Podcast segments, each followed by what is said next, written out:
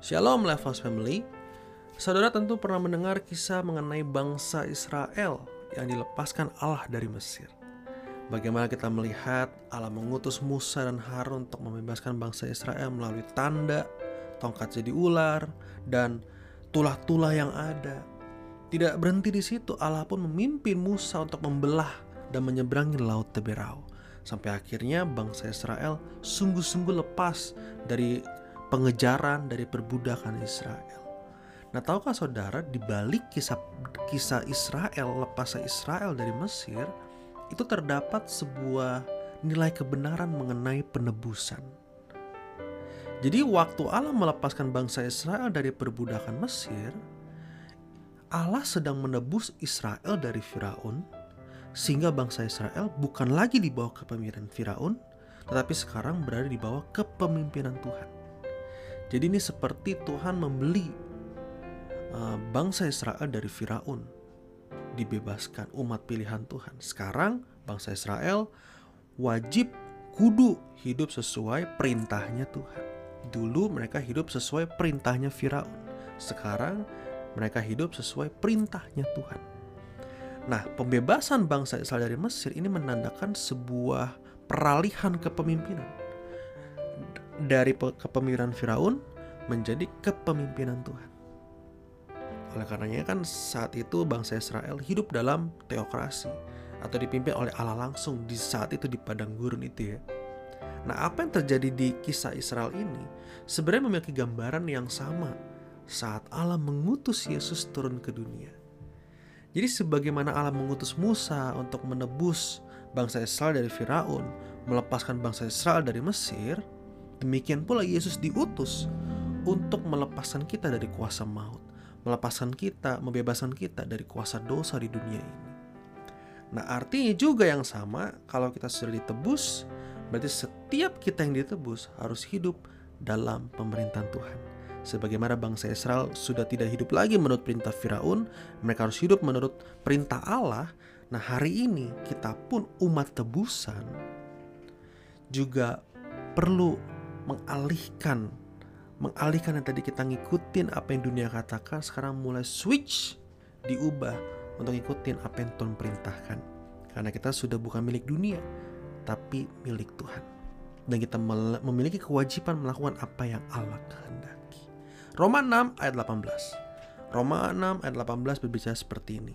Kamu telah diberdekakan dari dosa dan menjadi hamba kebenaran penebusan Yesus merupakan peralihan. Yang tadi kita hamba dosa, sekarang sudah switch harus jadi hamba kebenaran. Dan hamba kebenaran diwarnai dengan dua hal. Nanti saudara bisa baca lebih lengkap lagi di Roma 6 itu. Itu sangat kaya, sangat luar biasa sekali firman Tuhan di situ. Ada dua hal uh, yang menggambarkan hamba kebenaran. Yang pertama, hamba kebenaran akan mentaati pengajaran firman Allah. Nah, kira-kira coba dari sekian kita tahu banyak, seberapa banyak yang kita taati? Ya. Yang kedua, hamba kebenaran itu akan masuk kepada pengudusan. Jadi ketika Yesus menebus kita, kita perlu mentaati perintah Allah dan bersedia di proses Allah. Jadi masuk kepada pengudusan itu artinya di proses Allah. Di proses Allah. Sebagaimana dulu juga Israel sebelum masuk Kanaan juga diproses di padang gurun selama 40 tahun. Tapi ingat dan jangan takut. Kenapa? Karena di padang gurun pun penyertaan Allah, pemeliharaan Allah itu ada buat bangsa Israel. Demikian pula kita hari ini. Penyertaan pemeliharaan Allah juga ada waktu kita sedang diproses hari ini. Oke. Jadi kalau kalau kita dalam kehidupan sehari-hari, misalnya pagi-pagi suasana rumah tidak enak, sabar, tenang, ingat taati firman dan ikuti prosesnya, masuk kepada pengudusan. Kalau anak kita melakukan kesalahan, coba didik dengan kasih dan teladan. Jangan kita emosi, langsung kutuki anak kita dengan kata-kata kasar. Ingat, sebagai orang tua pun kita tetap punya proses. Sebagai orang tua pun tetap harus mentaati pengajaran firman Allah.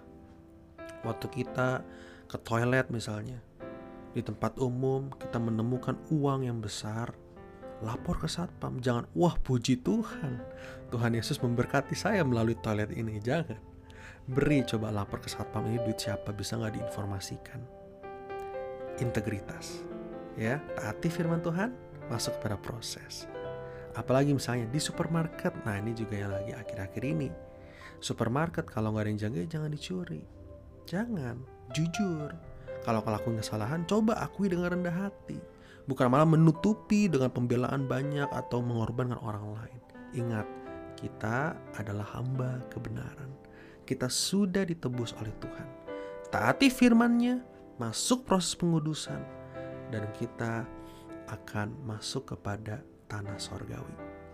Kita akan masuk kepada kekekalan dan kita dianggap berkenan di hadapan Tuhan. Tuhan Yesus memberkati.